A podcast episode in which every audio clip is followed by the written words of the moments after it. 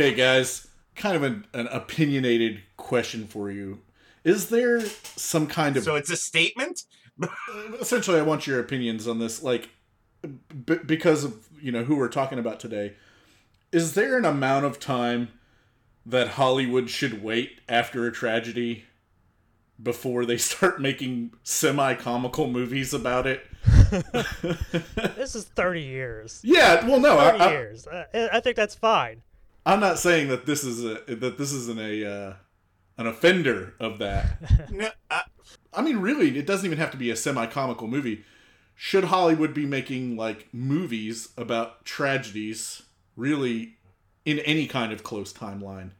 I mean, if you look at it from a business point of view, if it's closer to the time that it happened, you're going to get that emotional factor. People are going to go in there, they're going to see something. The mo- mo- the directors can spin it to get like a, a hero feel to whatever it is we're watching, right? And yeah, from a business point of view, it makes sense.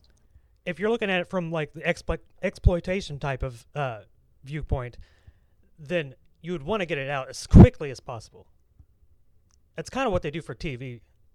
They just convert it to a Law and Order episode. I mean, so something that comes to mind. I don't know if you guys have seen Jojo Rabbit or not, but it's a Taika Waititi film where like it's got very serious themes of Nazi Germany, obviously, but there's of course the Taika Waititi feel on it, where you know the kid is basically has a, a invisible Hitler friend, and like so it's like they got the comedy in it, and you know I'm sure that there's a lot of uh, people out there that are looking at that and are like, what the fuck.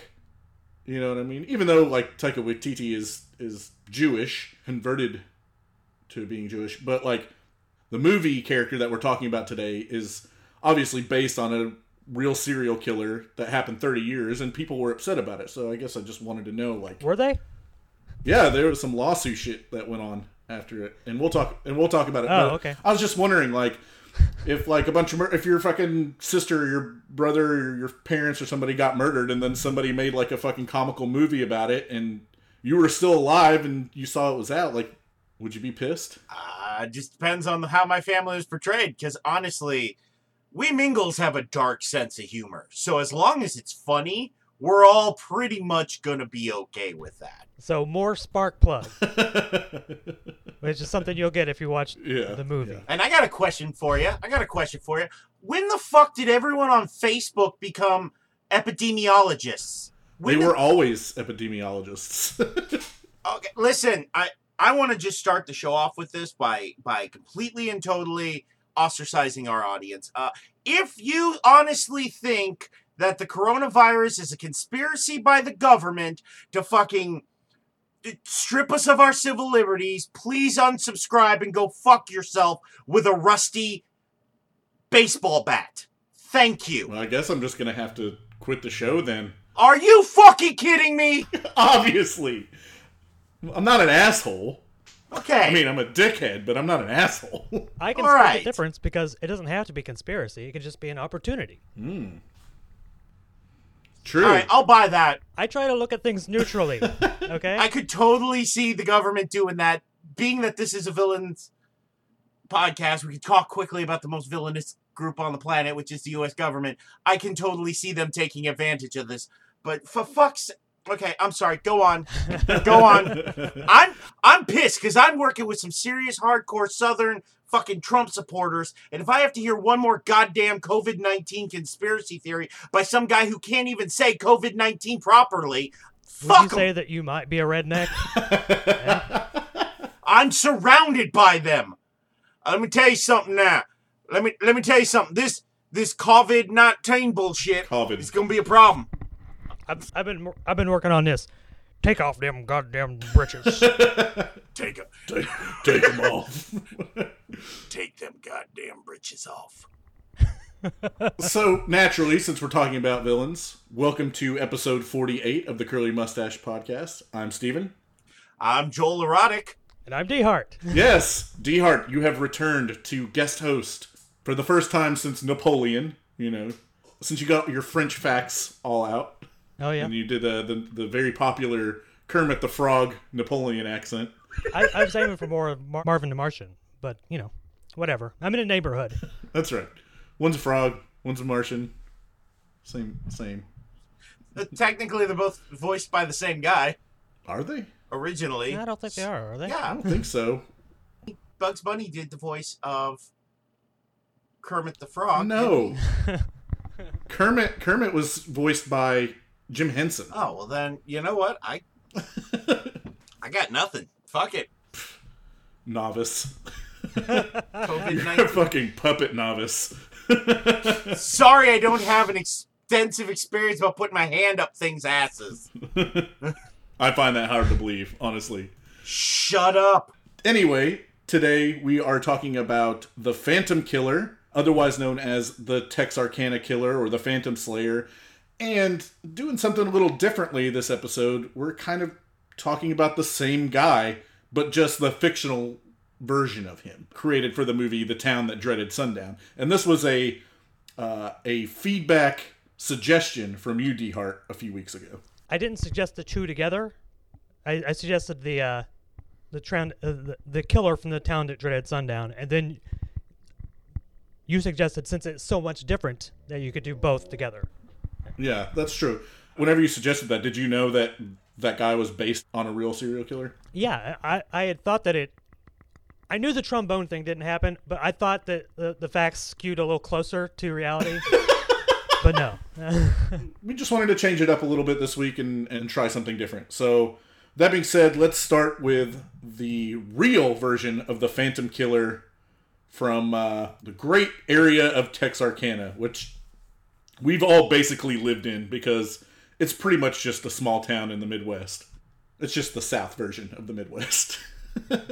I don't know. You put Texas and Arkansas together, and I think you just get a real special breed of human. Yeah, dude, it's just it's it's a small town of Indiana where dicks and uh, guns are both bigger. I'd never thought of it like that. Wow. Huh. Am I wrong? That you put it that way. Shit.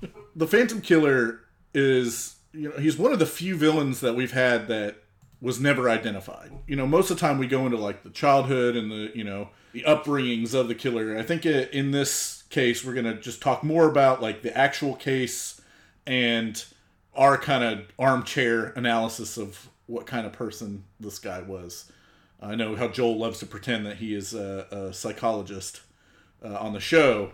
I think that these are actually different people. The the kills, you think the kills are, are different? I think the last attack is by a different person. And I, we'll get into that because there's there's some evidence to back that up, uh, for sure. I I sort of agree with you, but Joel's over there like I'm totally on the same boat with you. I was told I didn't want you made that fucking snarky ass comment, and I was like, well, I'm just gonna leave my opinion till the end of the fucking segment. And then Dehart says it. it's like yeah, yes. Dehart's not on the show. Like I give him enough shit on the other on our other show, so like I'm not gonna attack him on this one. okay, fair enough. I'll give you that one. This is about attacking you, sir. Hashtag replace Joel. although, although we attack you on the other show too, so I guess it's kind of a double standard. yeah. It is, but that's never stopped you before. That's true. It's true. These attacks happened uh, all within a 10 week period. It started on February 22nd, 1946, and ended on May 3rd, 1946. So during this span, eight people were attacked and five were murdered. Um, and it started out with uh, basically a couple that went to a movie, uh, a drive-in movie, had a good time, and went to a lover's lane. And for our, our younger listeners, you know, especially like our really younger listeners, like probably have never even fucking heard of a lover's lane before. But Which at this point you've lost out on life. I'm sorry. yeah, I mean, You you missed a valuable part of growing up. Is sneaking off to Lover's Lane to get a little something something. You missed out. You fucking missed out in small town Indiana, a lover's lane was like the fucking behind a barn or like a fucking uh, the lake or something. It, it was the lake. It was right by the dam in Seymour. I, I that's where I lost my virginity. a, lo- a lover's lane back then like these were specifically like off the beaten path roads that people went to after drive-in movies in like the 1920s to like the 1950s that was like the designated we go see a movie and then we're gonna go out in the woods and fuck in our cars basically It's a whole night of entertainment. yeah quality as long as they like were able to like wash their hands after eating popcorn at the drive-in i feel like No, that's that's a lube. The butter is the lube. I can't believe it's not butter. Oh, it's not butter. It's not butter. the first two attacks were uh, a man and his girlfriend. They were sitting in the front seat, and the killer walked up to the car. Of course, there was no car that pulled up behind them or anything like that. He knocked on the window with a flashlight. The man thought it was a police officer, so uh, basically, he rolled down the window, and the guy pistol whipped him so fucking hard in the face that his girlfriend thought he was shot. And This is where he used the lines, "Tear off them goddamn bridges," yes, because that was while he was still conscious. he tells the man to take off his britches. The guy is arguing, and he pops him in the fucking face with the butt of his pistol, which was a Colt Thor- 32, right? Yeah, but before that, what was great was he pulled up. The guy came up, flashlight in there. The dude in the front seat thought it was a cop, and he, you know, rolls down the window, and goes, "Hey, man, you got the wrong person, buddy." Next thing he knows, there's a 38 in his the, the whatever was it 38? 32. 32 Colt. The 32 Colt in his fucking face. Get out of the goddamn car. Makes his makes him get out of the driver's seat. Makes his girl crawl across the car to get out of the driver's seat, and then he's all like, Drop your pants. he says no and just she honestly thought he got like his girlfriend honestly thought that he got shot that the crack was so loud and she's pulling out his wallet screaming like here just take his money just take his money he doesn't have anything still thinking it's a robbery And that's a real thing too. Like I've seen videos in like sports events and stuff where people will break their bones and it will sound like a straight gunshot sometimes. it is that fucking loud when a when a bone breaks. Oh, god damn it Ugh. And so basically, he told the woman run. He was like, he he first he beat this guy in the head with a blunt instrument, which I think they thought it was like a, a tire iron or like a a small wrench or something like that. He told the woman to run. She runs, and he catches up with her. And he's like, "What are you running for?" and she's like, "You fucking told me to run." Then he, then he accuses her of being like you're lying i would never say that Yeah, he freaks out on her and accuses her of lying and beats her and then rapes her with his barrel of his pistol, basically. That's fucking brutal. yeah It is so brutal. But the thing was, is that I, I, I especially loved researching the old newspaper clippings from the Texarkana Times, where it was, uh, they never used the word rape because rape was just a, a terrible word. They used the polite nomenclature of young Miss So and So was was uh, found to have been molested. But I'm just Oh, like, yeah. It was always molested then. Dude. yeah, it's just Even if you slightly bothered somebody back then, that was being Ma- molested. I just imagine the barrel of a gun with a priest collar on it. The guy yelling at cops, "Don't molest me, bro." Yeah. yeah, exactly. Dirty Harry style. He freaks out, says that she's lying, and then rapes her with his his pistol. What is that about? What is that whole like? You told me to run, and now you're lying. It's one of two things. Either A, he is actually having a disassociative moment in which, you know, part of his psyche is telling her to run, and then the, you know, the, the, the, for lack of a better term, the dark half is all like, why the fuck you running? And the other part is, is it's all part of the game. You'll notice these particular attacks are, are, are very controlled. There's a control. He later on will uh, pose the bodies, set them in a certain way, and and the gun. There are killers, serial killers, that the gun is kind of a uh, Phallus. a a proxy for a penis. Yeah, I tend to agree with the second opinion because uh, it seems like it's it's just more cat and mouse. This dude is calculated, in my opinion. Like this is not like a, a spree killer, in my opinion. Like this is not a guy who has lost it and is like, I got to kill as many people as I can, you know, during this. You know what I mean? It's it's like he's He's not a Richard Chase. no, he's he's very much like No. he's a planner, you know. And and we'll get into my theory about who this guy was like later down the line, but um, let's get into his actual first two murders. First attack was on February 22nd. The the second one was on uh, March 24th, where they had found a uh, what they thought was an abandoned car. Somebody, a passerby, a family, I think it was, had found an abandoned car, and the man was shot through his face and his chest in the car with his hands in his his hands had been posed in his pockets, I believe, and his girlfriend, right? It, this particular attack, uh, gentleman was driving home actually and saw the car off to the side. Uh, and at this time during that, there, there was a, a, a very serious like people were starting to freak the fuck out because again in 1946 this shit didn't happen to just random people. Like the police legitimately kind of brushed this the uh, initial attack off underneath the uh, just brush it underneath the carpet because they they thought you know like oh these kids clearly know who did it. They're just hiding it. Well, that and their uh, testimonies didn't match up to the description of the killer. I mean, they both agreed he had the, the, the hood on. One said he was black and one said he was white, right? Yeah, the, the woman said that he was a black man and the uh the other guy was like i could you know my memory's kind of shit at that moment but could have swore he was white if she could only just see the hands, it could be confusing, you know, because especially if it's dark.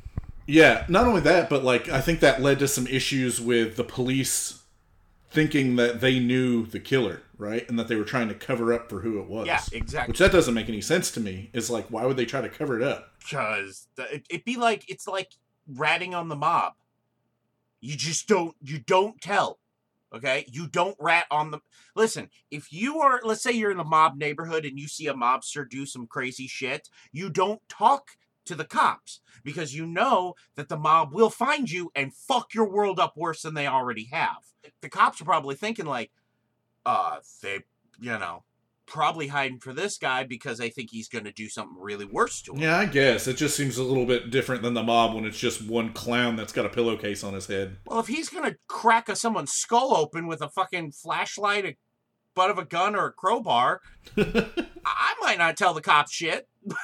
Uh, I don't know. I'm I'm fucking narking. I mean, once you've had your skull caved in, go ahead and narc on the guy. yeah, fuck that. That guy's not going to It's, get it's away not with a threat caving in. anymore, you know. So this guy, so the next two were shot um, with the pistol. crazy about this one is, and this kind of lends me to believe it's if it's the same guy, these are not his first kills.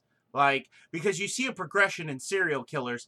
Like he took them out of the car, shot them outside of the car, and then put them back into the car, posing them, making sure like the dude's pockets were pulled out, posing the guy's head down so it looked like he fell asleep putting the girl's head over to the side so it looked like she fell asleep. So if anyone drove by, except for this one, you know, nosy Nelly who actually stopped, you know, how many people do you think drove like drove by and were like, "Oh, they're just asleep"?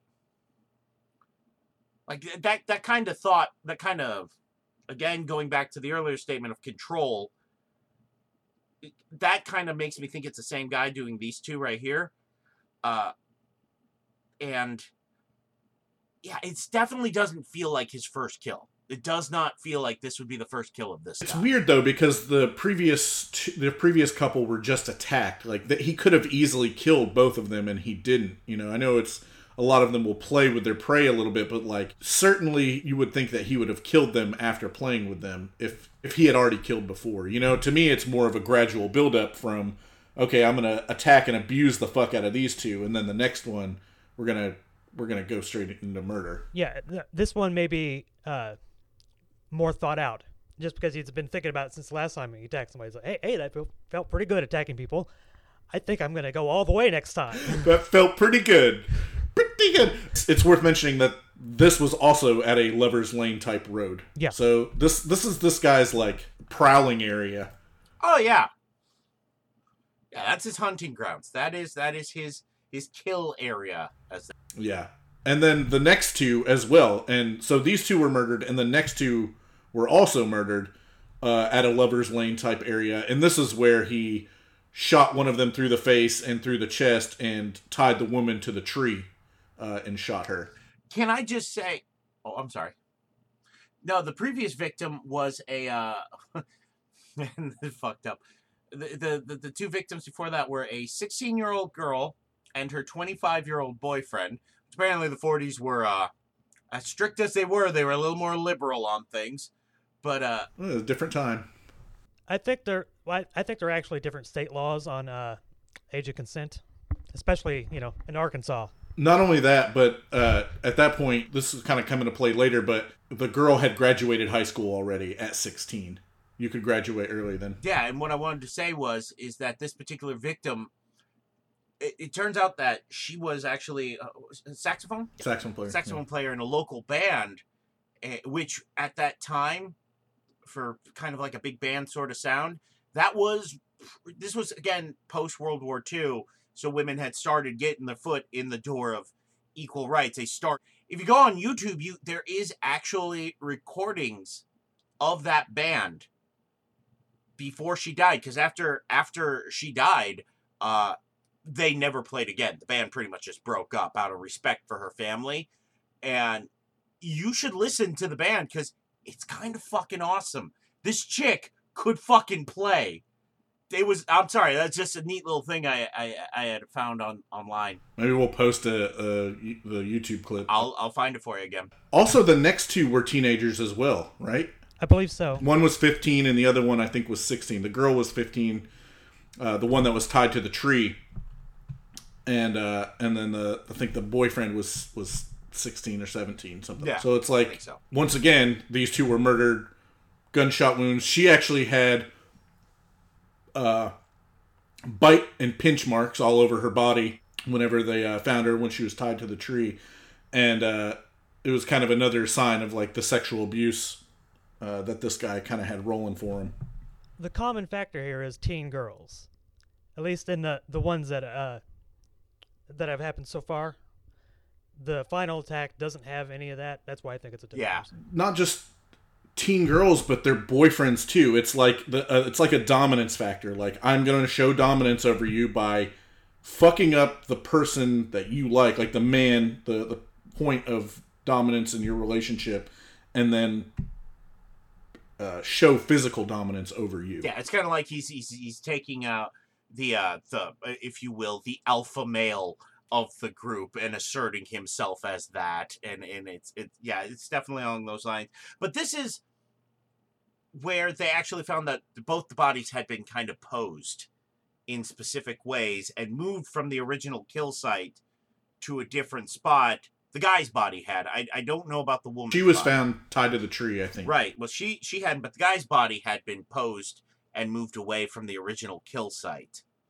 So, again, it's just it's too rapid of a evolution over a short period of time. In my mind, for this to be kind of the first time he's done. Dude, this. you know my opinions on shit like this. Like I, I I agree that it in this area it makes it seem like there's like a gradual succession into like from attack to murder. But like we talked about it on the uh, Luca Magnotta po- uh, po- episode, like when shit like this go da- goes down, it in my opinion it's never their first kill. Like to me, a first kill is almost always sporadic feeling. Like it's almost always like oh fuck, I'm just gonna stab this guy 50 times just to see what it's like, and then I'm gonna fucking stop for like six months or something like that. You know what I mean? That seems to be with most of the serial killers that we've talked about. That seems to be like the first kill. It's always like an accidental shooting or like a an act of rage or like they get pissed off at their family member and they fucking s- crack their skull or something. Well, there was a disappearance case that they tried to tie to this, but they couldn't find anything specifically. It was like in the next town over, or next county. See, that's interesting to me because this killer clearly likes leaving his kills out in the open for somebody to see. So for somebody to just go missing, for him to like hide the body or, or something like that. Now that that kind of makes sense. Well, I mean, if you think about it, he would start with kidnapping someone and then move to making it more and more public. Like you saw more and more of a public display and a degradation of the victims as it progresses with these first uh, three attacks. So it, it does make sense that they're like I could see where they were coming from. Like you start, but then again, they weren't going with what we know about serial killers now. So I don't know. Just now, hindsight being 2020, it would make sense. Kidnap, get your rocks off, assault, you know, do do some other stuff, then move up. I don't know. Yeah, kind of a weird guy. well, well, it's killing. You know what I mean? Thank you, Not Steve. Thank you. Really. Oh, that guy. That Ted Bundy guy. How fuck? What a weird feller he is. You know what I'm fucking saying. I'm saying it's kind of a kind of different than Yeah, he's than, weird. That's than other guys that we've talked about. How strange is he? He didn't even fuck the corpse. I warned Dehart before the podcast. I said I'm pretty sure this guy didn't fuck any corpses, but I have been surprised before. The gun thing was enough. It's like he threw that in there just to fuck with you. He's like, Dehart doesn't want to read about this shit. I'm just gonna make sure to do it just this once. Just so we have to mention it. The next two attacks, one of which that was a kill, uh, this is what Dehart was kind of talking about at the beginning of the episode, where he doesn't really think it's the same person. This happens kind of closer to the downtown area, uh, to a house that's you know you know much more like neighborhood type area, and there's a man sitting in his chair in front of his window. His wife's in the kitchen, and she hears a commotion. And what had happened was basically somebody had shot him through the head through the window with a rifle, uh, and killed him. And she walks into the room, freaks out because her husband's fucking dead on the ground with bullet holes in his fucking head. She sees the killer coming through the door, uh, cutting the screen open on the door. No, she gets shot through the window first. That's right. She Yeah, gets in the same she hole. hauls ass to the fucking phone, picks it up, and gets shot in the fucking face. And Twice. this woman is my fucking hero. She's so badass. She's hardcore. She gets shot twice in the fucking face with a 22 rifle. But she did say that he started coming in through the screen door. I know that. Yeah, that was that was after she got shot in the face. Right, yeah, like her his, her visualization like can't be trusted at this point. When you get shot twice in the face, you, you can't tell what you're seeing. and she goes running from the kitchen where she got shot to the fucking bedroom to get a gun. You've been shot in the face. The only reason she didn't get there is because she told the police after, you know, they put her jaw back together and yanked, all, you know, pulled all the bone fragments out of her fucking mouth. Is that I was going to shoot him. I was going to shoot him, but then I, you know, the blood got in my eyes and I couldn't see very well. The fuck? That was a river of blood. And then she proceeded to run out the fucking back door and haul ass to her brother and sister or her sister and brother-in-law's house across the street. Who weren't fucking home. They weren't home, so she ran another 50 yards down to a neighbor's house and this guy comes out with a fucking shotgun basically and is like, "I'll protect you." But best part is, is he does the Texas uh, call to action. He just shoots it right, shoots a rifle in the air to let everyone know. Like I think in Texas, there's like different caliber of wet firearms you shoot in the air, and everyone just kind of knows. Like cuckoo. Oh, oh, was that a double barrel shotgun? Someone's hurt. Little Timmy's in the well. Yeah. Quick. The when they shoot just the regular like revolver, you know, that's a mating call. or the racist start. Wait, wait. Did you say the race or the racism? no, just the race. But yeah, so like very uncharacteristic for this guy. And she, by the way, she lived uh, to tell the tale. You know, this was closer into downtown area. He left a flashlight at the scene. There was smudged fingerprints on the scene. Very messy, way messier than this guy had ever been up to this point. yeah, I think it was somebody just taking advantage of the fact that there was some guy running around mass killing people or serial killing with a gun.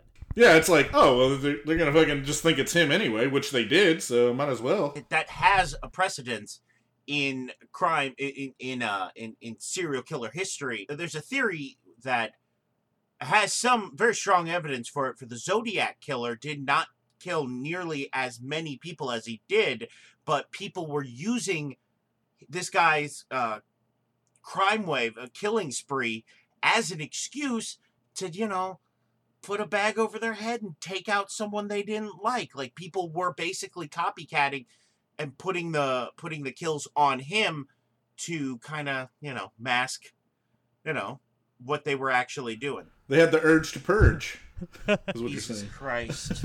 Yes, that's exactly what he said.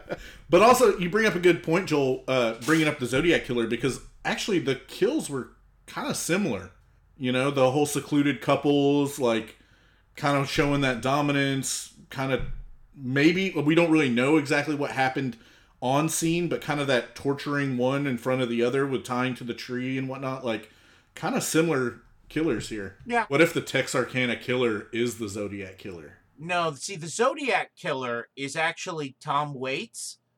If you've watched the movie Seven Psychopaths, you'll know that Tom Waits is in fact the Zodiac Killer. I think you mean Ted Cruz is the Zodiac Killer. Uh, that will get you blocked by him on uh, Twitter. I've heard that. I've experienced it. I'm still blocked by him. I think that's a fair reaction. A fair reaction. Yeah, I guess if you accuse somebody of being a serial killer, then yeah. If you if you accuse a presidential hopeful of being a serial killer from the 70s, yeah, I can see it. At this point, there are so many fucking police forces working on this. The FBI, the US Marshals, the Texas Rangers, the Hope City Police, the Arkansas State Police, the Texas State Police, like everybody's looking for this fucking guy. He has that whole fucking town whipped into a frenzy. Like and and yes, I brought up the coronavirus earlier because I wanted to show wanted to kind of just kind of work it in there, but there is a parallel like it, it crazy doing the research the parallel between how people reacted at the beginning of the pandemic uh, to how these people were acting now and it's really fucking crazy to see you know that there are striking similarities between the two. I mean grocery stores were empty people were locked in the house don't fucking set foot outside you know announce your presence or you, you know it's texas slash arkansas you're gonna get your ass shot you know it's it's really weird how the the parallels between the two of how how we react now and how they reacted then There's a little bit of a difference here with that small town mentality, and and what I'm going to bring up is really from our, our first episode of the show, and that was when uh, Jack the Ripper was killing people. The way the media would just fluff and fearmonger, and and basically they were just like.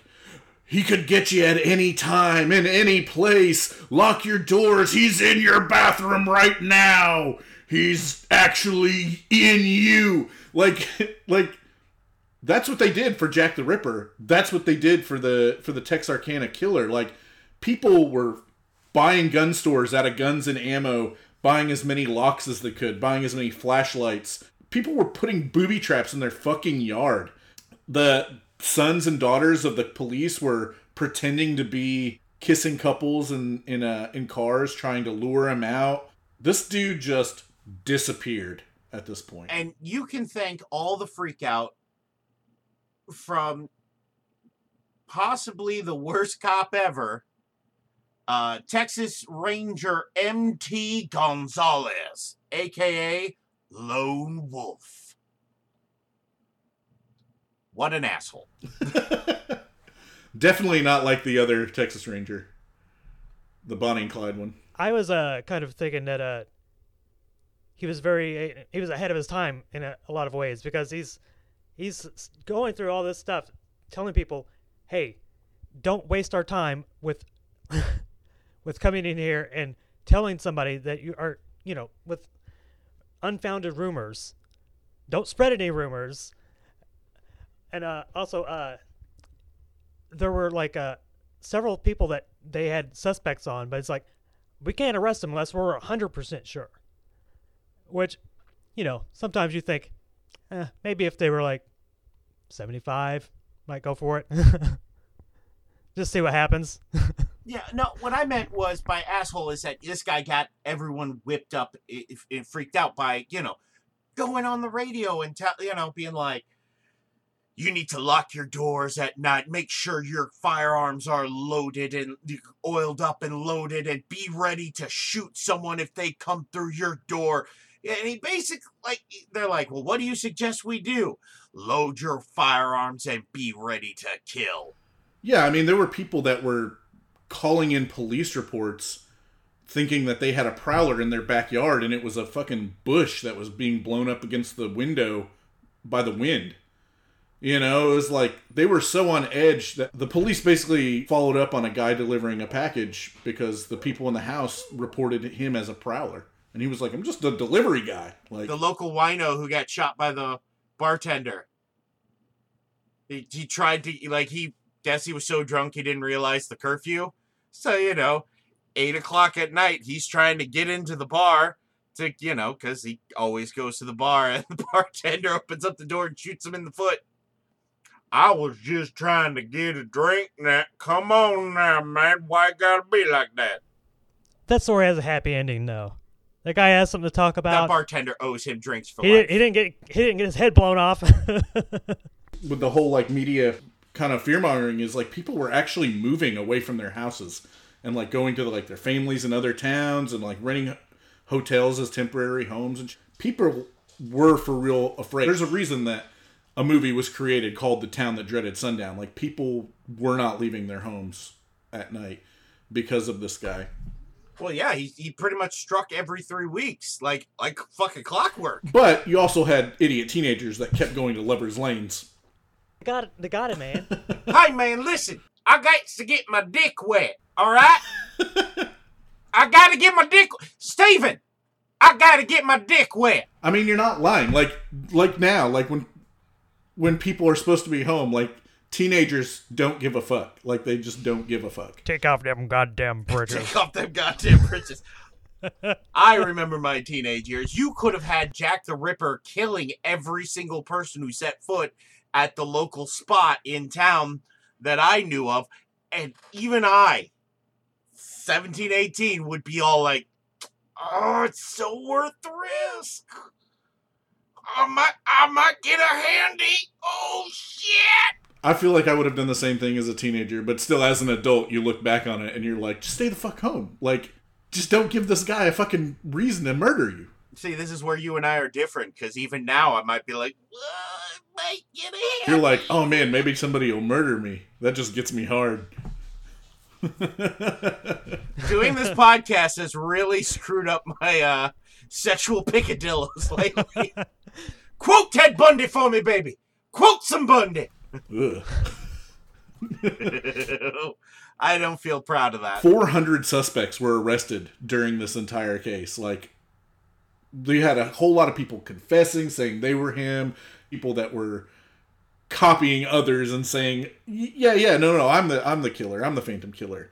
Uh, it's it's not you." And by the way, he got his name from the press. They they called him the Phantom Killer. That's that's why that spread. well, he kills and then disappears. That's a great name. yeah, Great name.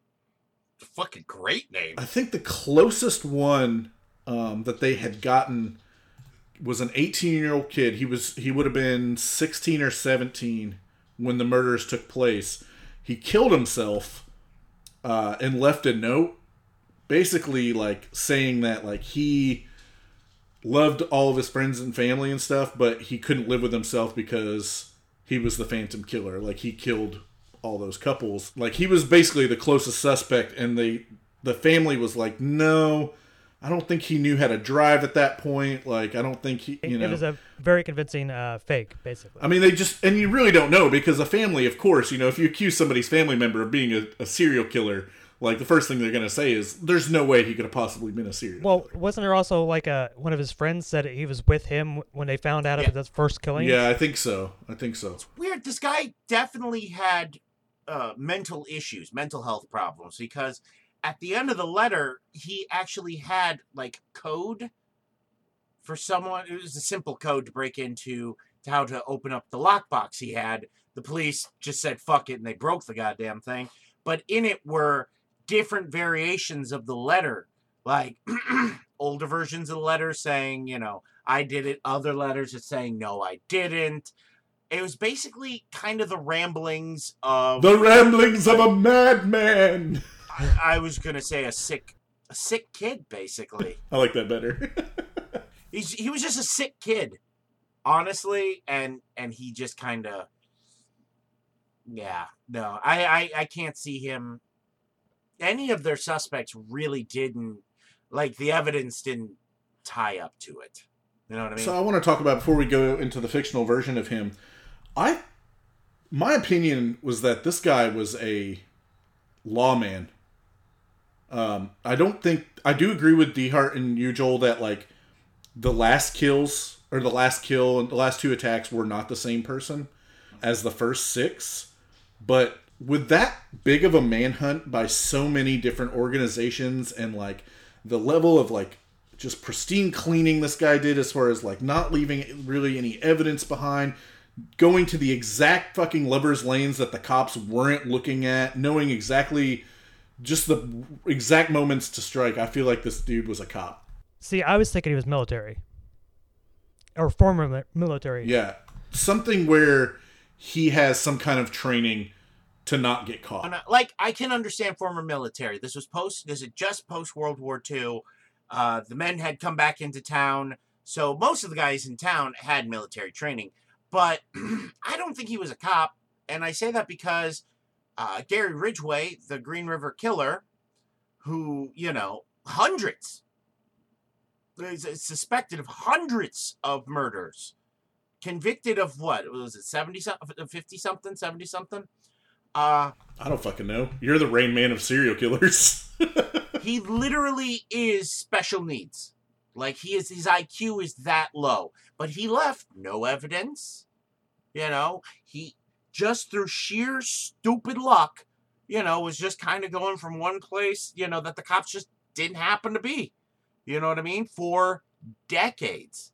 I look at it in that sort of sense, and it's to me it just seems like he's probably a local Or somebody who has, has like a sales route or something like, you know, where they're coming through every couple of weeks. And then the other time they're just gone. Now that could be. Yeah, because it was uh, again nineteen forty something had a kind of a you know the transient lifestyle. Everyone could just kind of pick up sticks and go, not like it is today. Traveling salesman. Yeah, I don't know. There was just something about like the fact that this was a small town, you know, and you had so many big time police agencies in there. I mean, FBI, Texas Rangers, and U.S. Marshals, like these are not like local yokel police that are doing all the work. You know what I mean? Yeah, but I don't think the the mass amount of them didn't get there until like near the end. yeah. Yeah, I guess after the the first two murders. Honestly, we're kind of looking at it from today's point of view, but the forensic science that we have are accustomed to was non-existent back then. So it really wouldn't be that hard. Yeah, that's a good point. You know, with the movie that we're getting ready to talk about, like they do a lot of like the the serial killer profiling and stuff in the movie, and like that's just a product of this movie being from the '70s. But like that shit was not was not there in the True, that's not entirely true. The uh, Texarkana Times actually did an interview with a, uh, a psychologist from the University of Texas who gave a very broad uh, kind of profile. This was a little forward thinking of the newspapers at the time. I mean, it was not specific. It didn't seem very accurate No, it didn't seem very accurate, but but they did do that. Like it was it, because uh, uh, she had ruled out that the the person could be in the military because oh well you just know you'd know instantly if they were a maniac. oh it's like they wouldn't be able to hide Oh, it. it's so cute back then. Simpler times. That's kind of what I'm saying. Like in the 1970s movie, like they go into like almost like that 1970s FBI serial Yeah. killer profiling. And the movie's odd. It is odd. Uh, do you guys want to just jump into it, or is there anything else you want to talk about with this guy? Do you, what do you think happened to you? they did end up arresting somebody that they kind of like half-assed like uh this guy got uh life in prison for for car thefts apparently but they think that had was like a off the books deal or whatever That's right. It, a guy and his girlfriend were like traveling, and and uh, they found her with the car, and then they found him trying to sell a stolen car, and then they both corroborated that he was the Phantom Killer, but neither of their stories could match up timeline wise, so they could only charge him for car theft. Him being in town didn't match up with the timeline. Like there were some parts when he was in town that it matched up, other parts when it didn't. One of the lead detectives from the Texas Rangers had discovered that every day, every night, every, pretty much the 24 hours before uh, a, a, a kill, a local car would be stolen.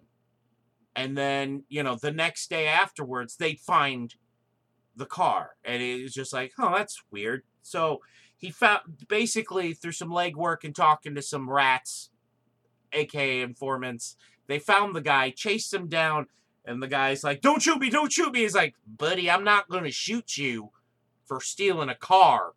And the guy's like, don't play with me, man. you know I've I've done way more than steal cars. And uh, got him in the police the the cruiser ready to take him back into town, and he's just like, "Do you think I'll get the electric chair for this?" And he's like, "You're not getting the electric chair for stealing a car." And the guy's like, "Oh, oh, you know I've done more than that. You know I've killed more than that." And Do you like, want "What the fuck?" electric chair? Yeah, play dumb, why don't you?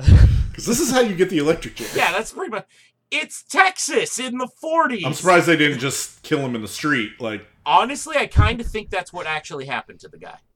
No, uh, he went. He got life in prison for stealing cars. uh, no, I think Joel's saying he thinks that's what happened to Oh, the actual killer. Because there are some claims, like the the county all thought that the killer was actually caught, and that the police just basically were like, "Fuck this guy, let's just kill him and throw him out in the woods." And we won't have to fucking deal with anything after that. Yeah, or it's like the Zodiac. It's like again like the Zodiac where you know you got arrested and put away. Yeah, or died and they just don't even know like Yeah. yeah i mean I, that's what i think happened i think probably somebody got arrested for some other crime and it was probably him and that was that like you know maybe he got out and moved somewhere else and killed somebody else but i think probably he was arrested for a, a higher crime and then died in jail or something who knows oh stories like this always bother me when there's no conclusive end when you're like when you're like what the fuck happened to this guy like yeah. And I don't like the ending of Zodiac. It's like, well, we kind of figured it out. We think this is a guy, and he stopped, so that must have been it. kind of yeah it's kind of bothersome but so let's move on to the uh, phantom killer from the 1976 i think right the 1976 docu-film slash slasher film, The Town That and this was directed by charles b pierce and the phantom killer was portrayed by bud davis who was a stuntman from various films like manhunter uh, which is you know a hannibal lecter movie uh, as well as like contact this guy was i mean all he had to do in this movie was just breathe heavily and like run it. It's an easy day at work for him. Yeah, with a with a bag over his head too. He didn't even need need to show his face. Charles B. Pierce is uh, kind of an interesting guy. He's a regional filmmaker, and uh, the uh, the thing that I know him for is this and uh, his other docudrama, which is uh, Boggy Creek, right? uh, Legend of Boggy Creek. Right. All right, wait, wait, wait, wait. The guy who directed The Town That dreads Sundown was the same guy who directed The Legend of Boggy Creek. Yes, and a sequel, but uh, the sequel is just a movie. Fuck. This, along with Boggy Creek, is kind of a weird type of movie because it's it's sort of a docu movie. It sort of reminds me of the beginning of like the uh, the remake of Texas Chainsaw Massacre, where it's kind of starts off as like a as a documentary or whatever, and then it goes into like the actual movie. But this also has like most of the components of a slasher film in it as well. A bad slasher film. Yeah, I mean, it be, be, well, it's before the slashers really got started. I think probably Black. This is was this the same year as Black Christmas? Uh, 74. Black Christmas was 1974. in the general area. But I don't think this movie gets enough credit because you can definitely see how films like Halloween and Jason and uh, Friday the 13th and all this was definitely Friday the Thirteenth Two is basically this character. Yeah, exactly. They're all inspired by this particular movie, and it, it gets overlooked in cinema generally, uh, uh, and and those who recognize it are are ki- kind of make fun of it, and I can't blame them. Well, it's not a great movie, and it's not a it's not a good documentary because, well, I think effects wise they couldn't have done the kind of stuff this guy was doing because it's, and plus who the fuck would want to watch it? And a lot of the information that they spread in this documentary is wrong. when has the truth ever got in the way of a good story, sir? There are a lot of individual pieces, but they kind of mix them up for the sake of the movie. It's like Right, uh, right. the uh, where the guy picks up the hitchhiker and it's like he keeps getting drug along like hey uh, go a couple more miles and then it's like hey well I'm just gonna rob you. That was one of the suspects in the movie, but uh, it's also one of those suspects in real life. But you know none of this stuff pans out. It's not a great documentary and it's not a great slasher film. So it's like it's hard to really be a good anything. It's a it's a weird It's, oddity. it's the precursor to every single one of those horror movies nowadays that are like based on true events, and then it's just a bunch of bullshit. Yes. Okay. Yeah. Just- I mean, they they did get a few things right. Like, I mean, so the first two attacks in the movie are pretty similar. Like, they they drag the guy out of the car and beat him, you know, and he chased the woman down. Now he didn't like rape her in the movie like he did in real life, but I think they described it as he chewed on her, heavily heavily chewed on her, which is weird. I mean, yeah, it's weird, but also like I'm just trying to imagine this There were some there were some bites in the other in in like real life, but not that case, right? Yes, the woman that was tied to the tree had had bites all over. Um, not this particular one. This is the in real life. This would have been the woman that was uh, uh, sexually assaulted with the pistol. Why is it that each episode we discuss people who do horrific, god awful things? We've talked about people who have, you know, literally eviscerated babies and shit in their chest. That's an actual person, but the concept of a guy chewing on a woman while she's still alive just heebie jeebies me more than anything else. I don't know. Just the concept of her, like, him, like, ah, ah, ah, while she's alive fucking freaks me out. Who did we talk about that pooped in a baby's chest? I don't remember that. Uh, Richard Chase. He did. He he gutted a baby and then shit in the mom's chest. oh, the mom. right. Sorry. I was like, I I'm- was like, I don't remember a baby getting shit in. I'm sorry. I got my scat killers mixed up. You should be. The Scat Man. Imagine Richard Chase singing that song. I'm the scat man. Somebody open it up, up, up, up. You look like I need a quart of blood. In the movie, the second, the uh, the first double murder. Now this is uh The names are changed, so you're gonna have a hard time tying it directly. the dates it. are changed, but the second, uh, the first murders, the double murder in the movie, this was actually pretty similar to real life too. They were, uh, I think, in the movie they were murdered in the car, and in real life they were murdered outside the car. But either way, they were both murdered with a pistol.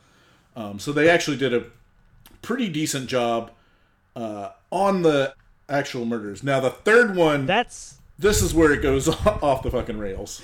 okay. So we had mentioned that she was a a real life musician, and she had a in real life she had a saxophone. Ended up missing. Uh, some turned up in a pawn shop, and they had to question that guy where as to where he got it. But here, she's a trombone player. A tromboner. So, so when she's tied up to the tree, he puts a he uh, grabs his trombone, gives it a little toot, and uh, then he ends up like strapping his knife to like the uh, the bar that extends Yeah, the slide. It's called a slide. the slide. There we go. And he stabs her multiple times with that. Yeah, he's like breathing heavily like a creep, and he's like, ah, and he you think he's gonna toot the trombone, but he doesn't, and he just stabs the he uses the slide to stab the knife into her back, which is the silliest, stupidest fucking thing ever. It's a little disappointing. We we already know that he can't toot it through the through the mask. He should have been tooting. He should have been rooting and tooting. Yes, both. Like, why did they do this? Listen, you know for a fact that when they storyboarded this, that was the coolest fucking idea. All right, on paper, that's a great idea. It is. It's a thing you remember the movie for. it is the only memorable part of the movie, in my opinion. But like, th- this movie's so fucked though because it's it's telling the real life stories of these people getting fucking murdered, but there is also like some straight Andy Griffith type shit throughout the entire movie. Yeah. So it's funny that you'd mention Andy Griffith because uh, our uh, comedy relief deputy is Charles B. Pierce, the director. Spark, uh, Sparkplug. That's his character. Right, and and he has all this fucking Gomer Pyle type shit go on throughout the entire movie, and it's like He dresses in drag to be a, a decoy. Uh, the uh, his fat uh, partner is like a he's making a move on him. what the fuck? he's making a move on him. He's like, we got to make this look convincing. his partner, if I may. yeah, Well, and see, that's that's kind of like what happened in real life with some of the cops, like trying to set up like the killer to come after them, but like they're making it a fucking comedy. That's kind of what led into my my question when we started the episode. It's like, what the fuck is wrong with them? Did you see that some of the cops had uh, had used uh, mannequins as their makeout partner? They use their own kids to lure a fucking serial killer. That's brutal. Again, it's Texas, 1940s. But here's my question. What fucking Andy Griffith episodes have you motherfuckers been watching? I do not remember any of these misadventures in Mayberry. We're talking about the general like theme, the general feeling of the movie, like do, do, do, do, do, do, do, do. you know what I mean? It's the character that uh, the spark plug character is like a direct correlation with uh, is it Barney? yes, Yeah, I can't remember the last name. It's been forever since I Fife, Barney, Barney Fife. Fife. We're gonna have to nip this serial killer in the bud. Nip him, nip him, nip him, nip him. Let me put on a So there was one story about I don't know if you guys read this. There was a story about the cop's kid. They were they were acting like they were a couple, and a cop came up to the window and they thought he was a serial killer, and he was like, "What are you two doing out here?" And the the the girl was like, "Good thing you're a cop because if you weren't, you'd already be dead right now." And then she pulled out a huge fucking revolver that she had pointed at him the whole time. Yeah, he announced himself before walking up. But we didn't mention that uh, it, it's not just the cops set are setting up stings. It's also just some of the kids being amateur amateur detectives. Yeah, Yeah, because just local sleuths. Which uh, this another thing that uh, Lone to, Lone Wolf Gonzalez had warned against. Definitely don't sleuth. all I'm saying is there's no way that vigilantism of any way of any shape is gonna go fucking wrong. It's not like there's anything in the news lately about that. Well, I think a lot of this has to do with the uh, ever increasing uh, bounty that was uh, related to information that, you know, for the killer. Yeah. Yeah, a cool seventy-five thousand dollars in today's money. Yeah, it was like I think It was. It was. eleven hundred at the time or something like that. Yeah. the next attacks you know they pretty much go exactly how they go in the in the real story this is kind of where in the movie they're just profiling more you know more like that 1970 style profiling than they would than you would see in like the 1940s but you know serial killer profiling was big in the 1970s so of course they're going to use that Um, I was just trying to think. Was it the seventies or the sixties that profiling started? well it started in the 60s but it became more popular in the 70s okay. Yeah, yeah, yeah, yeah, yeah. Sorry, sorry, sorry. I was trying to remember something else. I thought I had a point to. You gotta you gotta remember this is it's well not well known enough to where a regional filmmaker is able to uh, set aside a time and uh, it, put it into his movie. Fair enough. I'm gonna shut up now. um We're not talking about an expert here. He obviously didn't uh, like uh, do a whole lot of research. yeah i mean basically her response was that he was sexually driven and like between 35 and 40 or something like there wasn't much depth to it A white guy with sexual problems between 30 and 40 being a killer of some sort. Psh, that shit never happens. that's definitely not joel uh, you know, she just he just she just hit up the murder ad lib that they sent her.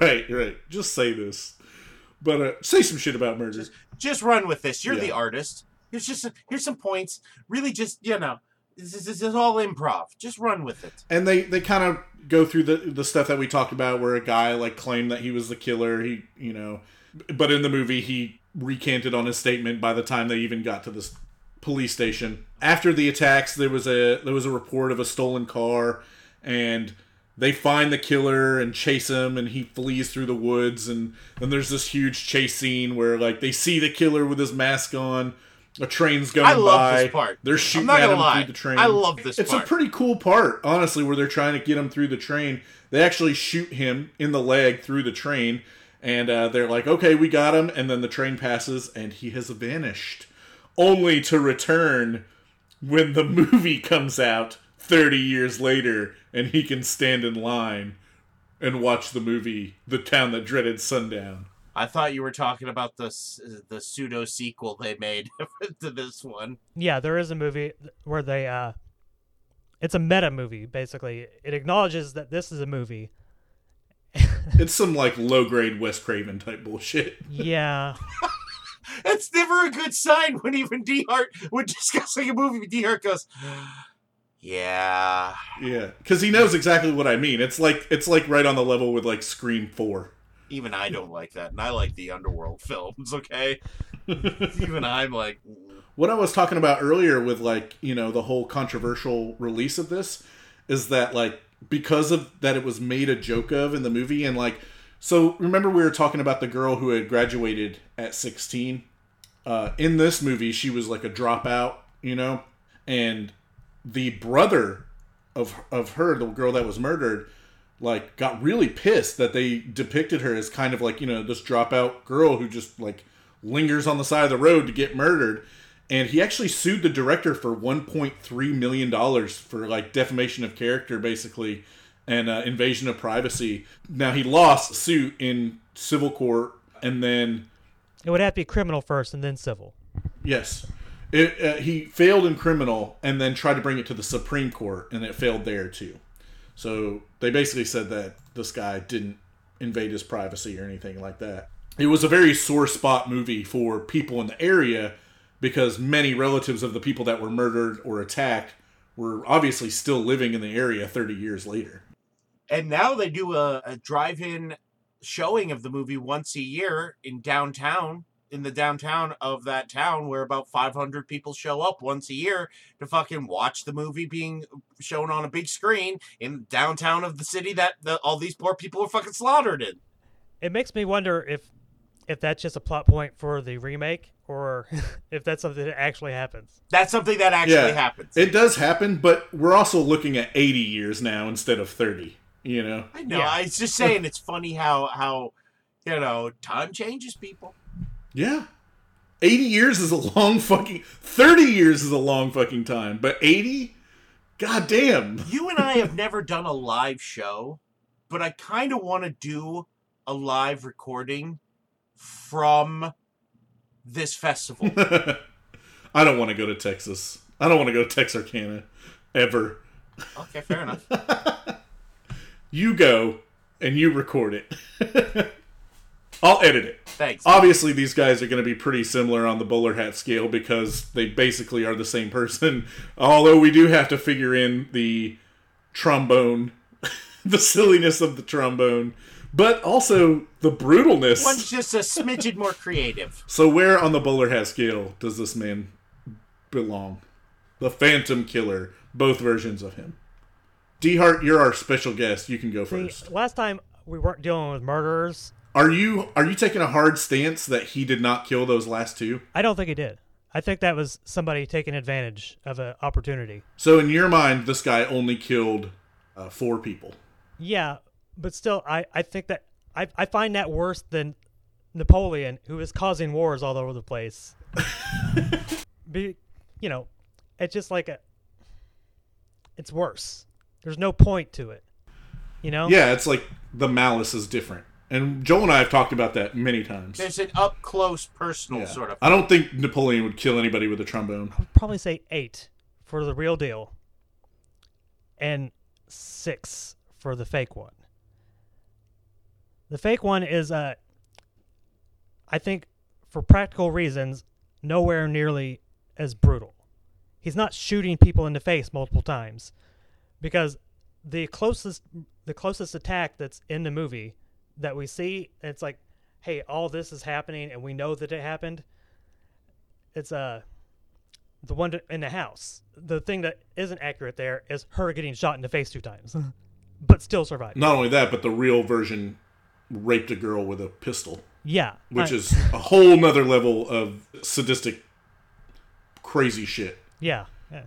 Joel, this is where I might have to disagree with you guys. I think I my initial thought was they were both going to get a 6 because, you know, like I said, comparatively we we have discussed killers who again eviscerated a baby shit in a dead mom's chest, you know.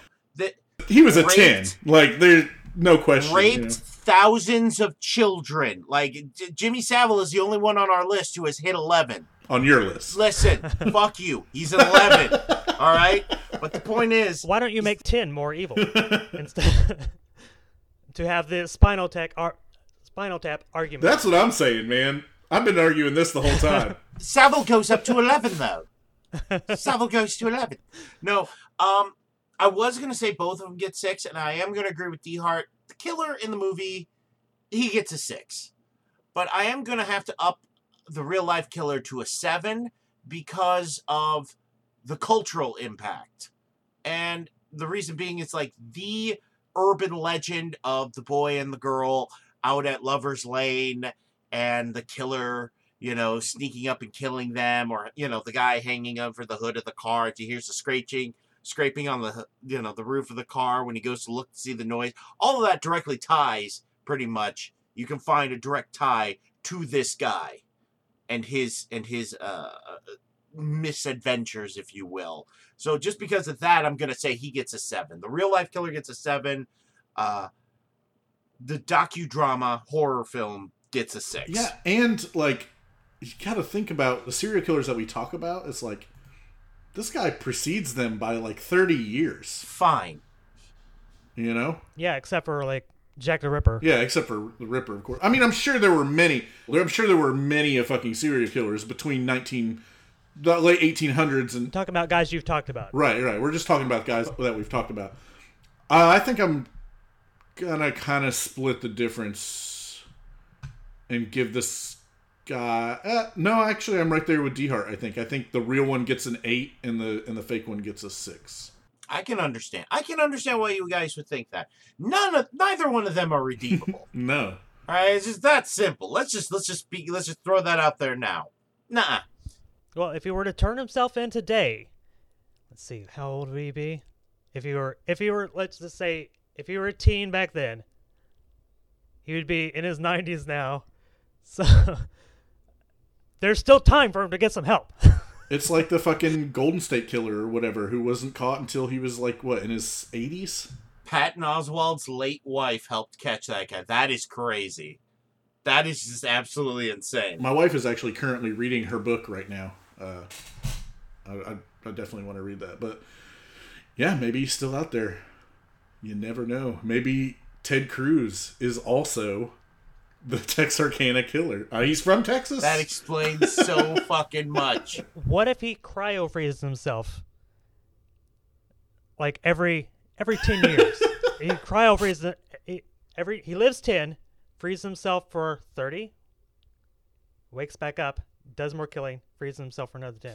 Are you trying to tell me that Ted Cruz is the Winter Soldier from the MCU? Yes. I don't know the plot of that movie, but fine, sure. I was I thought you were going to say that he was the Jack the Ripper. the Walt Disney. The Winter Soldier. That's what Bucky does basically. He they they freeze him, cryogenically freeze him from the war, and wake him up every like five years to do some crazy uh, assassination, and then they put him back under. So you're trying to tell me that fucking Ted Cruz is Bucky Barnes? Yes. Oh my god! yes. There you go. I like Oh, this. that, that's headcanon. That's headcanon for me. Uh, he's got a little freezer burn on him though. All right, Joel, you want to hit us up with this feedback that we got? Absolutely. Our first piece of feedback is from former special guest co host, Miss Elisa. She says the last episode of the Curly Mustache, uh, Ponzi, and Ocean was so fun. I've also enjoyed Phil coming on to the show, having fun with y'all. Yeah. Th- th- thank you, Miss Elisa. You're, you're welcome to join us again anytime. Yeah. And hopefully you enjoy Dehart just as much. No one does. I have. Although I can tell Dehart is a little bit less in his comfort zone when talking about murderers. I like to keep things fake. I very, I very, Some people some people are out there keeping it real. Not me. I know, and sometimes we just talk about evil scientists without you. You know. Yeah. That did weird me out. I was like, why isn't Dehart with him on this episode? I mean, We didn't even think about it until three seconds before the podcast, and then me and Philip were like, "God, we are fucking assholes." we were like, "Man, Dehart would have loved to be on this episode and just talk about people who would put dog heads on robot bodies." I love that story. I'm that's one of Can I get one of those? yeah, yes, that will be my my ultimate like like present to you, Dehart, for not bringing you on that podcast. I feel like if I had a a robot with a dog head that was able to like Roomba around my house, I would be living in the future right now. I mean, you could do that now. You just stick a dog head onto a Roomba. Don't I have to have some reanimator serum or something? To to keep it working. I don't think so. At this point, if you've actually cut a fucking dog's head off and put it on top of a Roomba, I think the dog's head's just going to be moving around in your own mind. So I think, I think you're going to be just fine. I agree. That's the same. Try it. It- It's not the same. All right. Uh, second piece of feedback comes from Surly Camera on Instagram. In response to the Danny Ocean podcast, he said, "More of a Billy Ocean fan myself." Caribbean Queen. Now it's sharing the same dream. Hey, hey, you, you, Of course, my cousin would do that. Yeah. get into my car. That's what the the Texarkana killer was telling people. Get into my car. Who me? Yes, you. Blam, blam, blam. you know the trombone, hey, hey, of course. You, you get out of them britches. Get out of them bridges. Doo doo, and into that car. I like it. All right, our next piece of feedback comes from Twitter, our Twitter listeners at CB Kunk. I love the name. I'm With a, with a hard K, by the way, not a T. CB Kunk. Ooh, I'm a big Danny Ocean fan. Nice episode, guys. Well, thank you, CB Kunk. yeah. Uh, the next piece is about the Danny Ocean episode. Also, We got a lot of uh, a lot of plays actually. Good, uh, good call on the Charles Ponzi. Actually, I can bring something to the table that's not complete and utter shit. All right, this next piece of feedback is from I love to dig 004 on Instagram. They said Sinatra rocked the role of Danny Ocean before George Clooney. yeah. this is factual accurate. Yeah, we talk about it a little bit in the episode. Obviously, more of our Danny Ocean podcast was focused on George Clooney's character because that's the more recent. That's what our listeners are probably going to identify with a little bit more than Frank Sinatra, but I'm guessing that you're an older listener. Plus, there's more films in that series. Yeah, there's a fucking billion of them. It's fucking, and it, it's Sinatra. Name one thing that man wasn't fucking cool about. He was so cool, and I love this. Is that to break up with a girl he was seeing? He literally told his, gave his bodyguard a glass of wine and said, "Go upstairs to her room and throw this in her face, and tell her it's over." Because he was so cool, he couldn't be fucking dealt with that. Seems George a little Clo- dramatic. It's the coolest passive aggressive bullshit I've heard in my life. Hmm. I think it's active, actively aggressive, but secondhand. So Yeah, it's like grapevine aggressive. Aggressive adjacent. Yeah, he probably was like, "Go break up with her for me," and on his way, the guy was like, "I'm gonna throw this wine in her face." I don't like her either. Uh, I'm gonna make sure this stains. All right. Well, thank you for listening. I'm glad that you guys like the Ponzi and Danny Ocean episode. Uh, I'm sorry we haven't been cranking out more episodes, but uh, we've just been dealing with this shit just like everybody else is, and uh, it's just as uh, annoying and stressful on all of us as it is you guys. So we will continue to keep working through it. And uh, thank you for listening to episode 48. We're coming up on the big 50 soon. Uh, we have a great episode planned for you guys. Um, Next week episode is gonna be shit though. But you know, 50's gonna be awesome. yes, I promise next week there will be no gun rapists. You guys have planned out that far ahead? Yes, yes.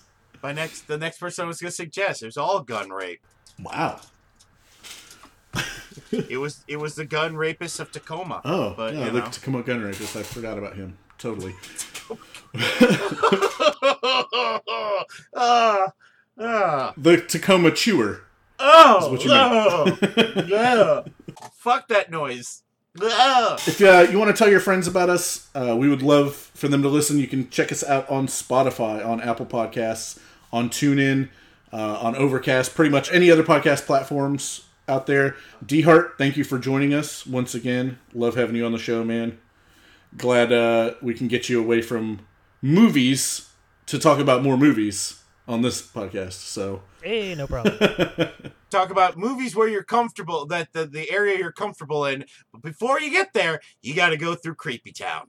And the Creepy Town is gun rape. Yeah, that's right. It's like we got to build you up a little bit. It's like, listen, we're gonna let you talk about stuff that you like to talk about, but so uh, if you want to hit us up on social media and give us some feedback, we'd love to hear from you. You can find us on Instagram and Facebook at the Curly Mustache Podcast, or on uh, Twitter at the Curly Mustache Podcast as well.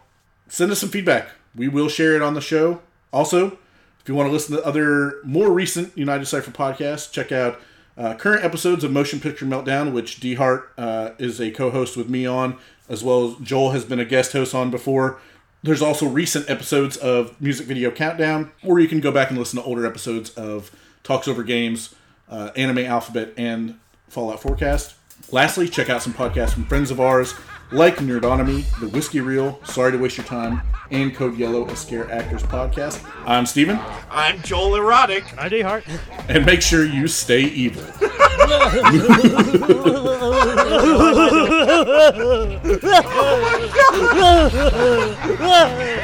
Oh